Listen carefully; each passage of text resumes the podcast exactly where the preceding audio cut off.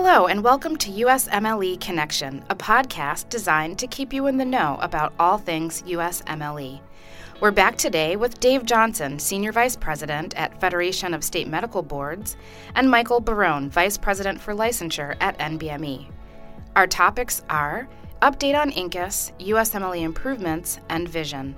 My name is Nicole. Thank you for listening. So, Mike, Dave, thank you so much for joining me today. Good morning, Nicole. It's good to be here, Nicole.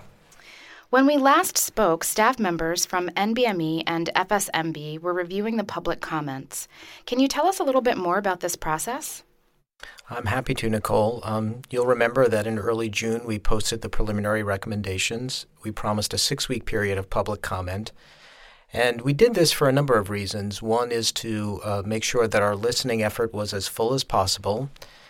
Uh, you'll recall that um, prior to the actual invitational conference in March, we reached out to over 200 organizations asking them for input. Some of those organizations told us that they weren't ready to provide input. So, in addition to having individuals be able to comment on the recommendations, we also thought it was another opportunity for organizations we received tens of thousands of responses, uh, and we're really very grateful to all the individuals and organizations that took the time to share their comments. The groups that were represented in our respondents were state licensing representatives, educators at medical schools, residency program directors, practicing physicians, members of the public, and then examinees, students, and residents who had interacted with USMLE. Um, as a result, I think we got a very rich sample of further input on the preliminary recommendations, in addition to some of the lived experiences of students and residents that were very important for us to continue to hear. We got hundreds and thousands of qualitative comments back, narrative comments.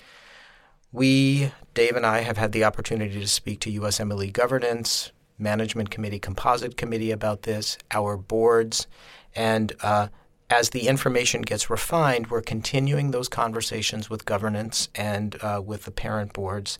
And the next step is for there to be a full absorption of what we heard in the public commentary, uh, leading to some decision making process in the fall and early winter, culminating in early 2020. Great. It sounds like a lot of work has happened since we last spoke.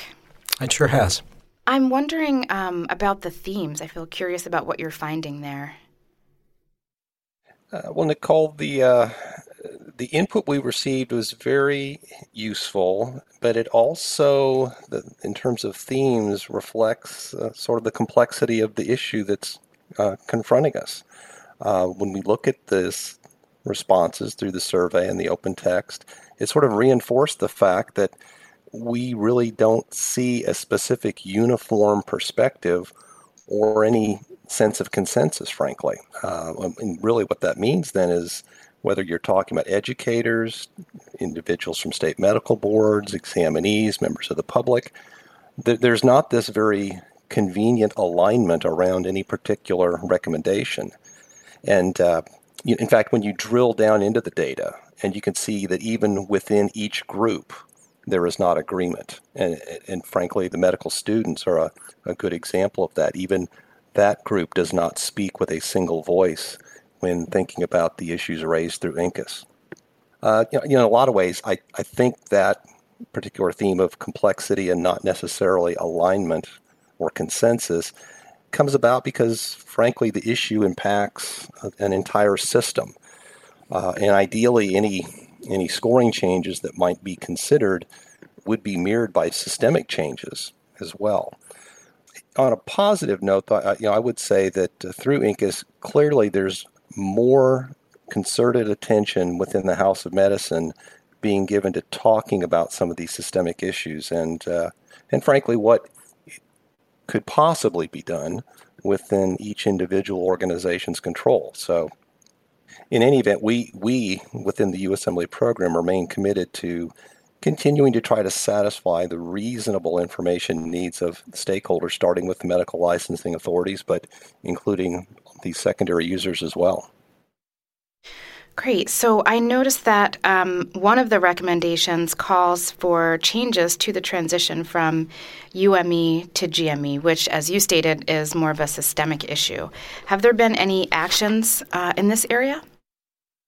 Yeah, there have been, uh, Nicole. Maybe some background first. So, what we know over the last uh, couple of decades or last decade in medical education is that there have been some changes in the system that are creating more medical school graduates from both osteopathic and allopathic medical schools, and that the number of available residency positions in our country hasn't substantively moved or hasn't at least kept pace with the number of graduates. So uh, that shows, I think, some of the stresses on the system.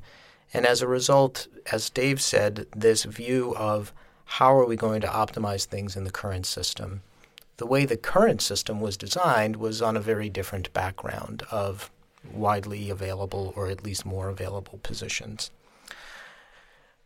During this entire INCUS effort, we have been working with organizations in the House of Medicine, or what some people refer to as organized or association medicine.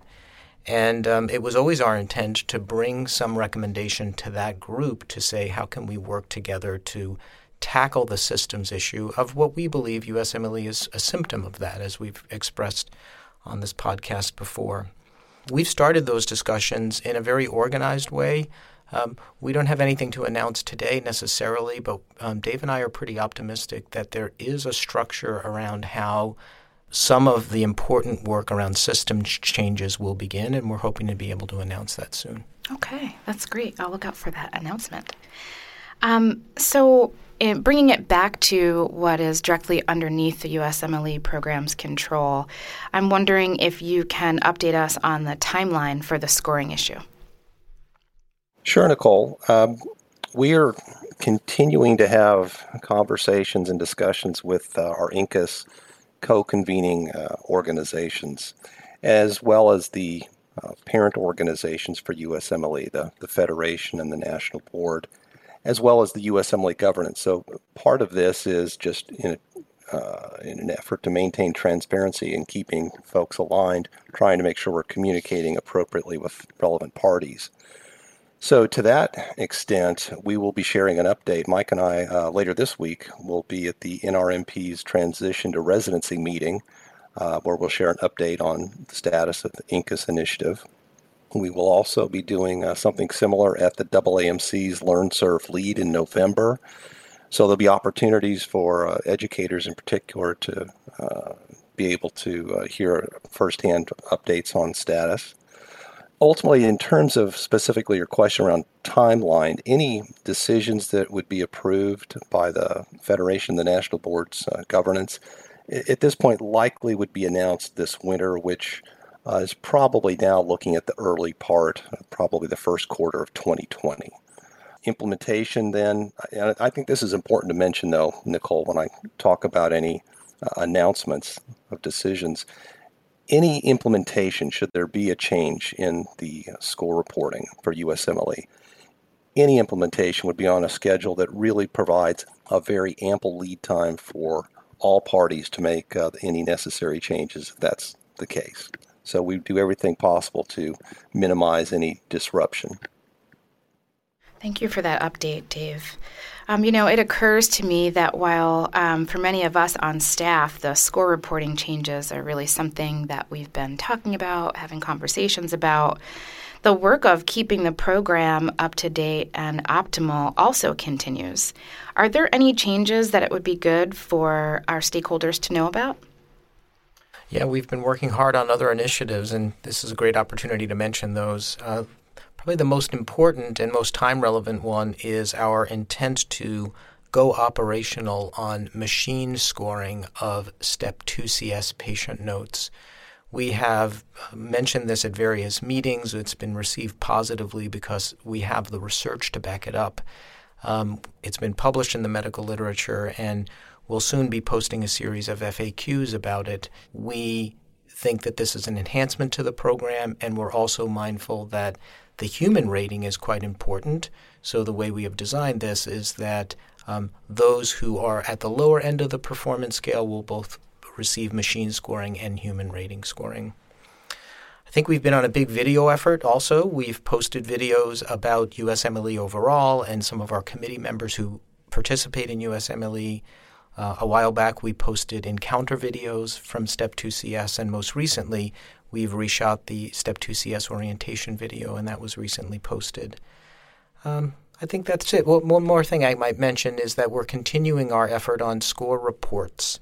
Uh, the computer based testing score reports for Step 1, Step 2 CK, and Step 3 are all complete and out there. Uh, we're working on Step 2 CS, and we're hoping to have something wrapped up quite soon. Uh, and then the next level of work would be aggregate score reports, examinee group score reports back to schools. Uh, that's a project that's currently ongoing. Can you tell me a little bit more about the changes that were made to the score reports? Um, we've been working for a while not only on enhancing the score reports from the standpoint of design to make them more interpretable, but also providing more information uh, to our stakeholders. Uh, and that was through a series of focus groups that we had with students and medical educators. It sounds like there are some important changes coming, and it kind of makes me wonder what's the larger vision right now for the USMLE program? Well, Nicole, I think it's safe to say that Mike and our colleagues that work on USMLE, uh, we're, we're, committed to really ensuring that we keep USMLE relevant uh, and that it would continues to be able to assess what physicians need to know today, and then looking for improvements that frankly, are always possible within any program. Um, so, along those lines, there's uh, research that is starting at this point that might look at uh, what are new competencies that should be considered for testing in you know future iterations or versions of the examination. And, yet, having said that, I would also say we would do we do that through a lens of being mindful of what we feel we can or cannot meaningfully do in a single point in time assessment that delivers enough value to warrant its inclusion. Uh, at the same time, I think we're really trying to step up our uh, focus on the examinee experience. Mike shared some things that we are doing relative to the score reports, some of the videos, our, our work on social media. There's more that we feel we can and should be doing, and we're very uh, enthusiastic about getting started on some of the examinee experience and trying to improve that to the extent we can. And, and, and finally, I think the vision always comes back to meeting the needs of our stakeholders, uh, starting with state medical boards, but to include the examinees, medical students, residents, educators, and keeping the public in mind at, at all times. Thank you. And thank you both so much for taking the time to chat with me today.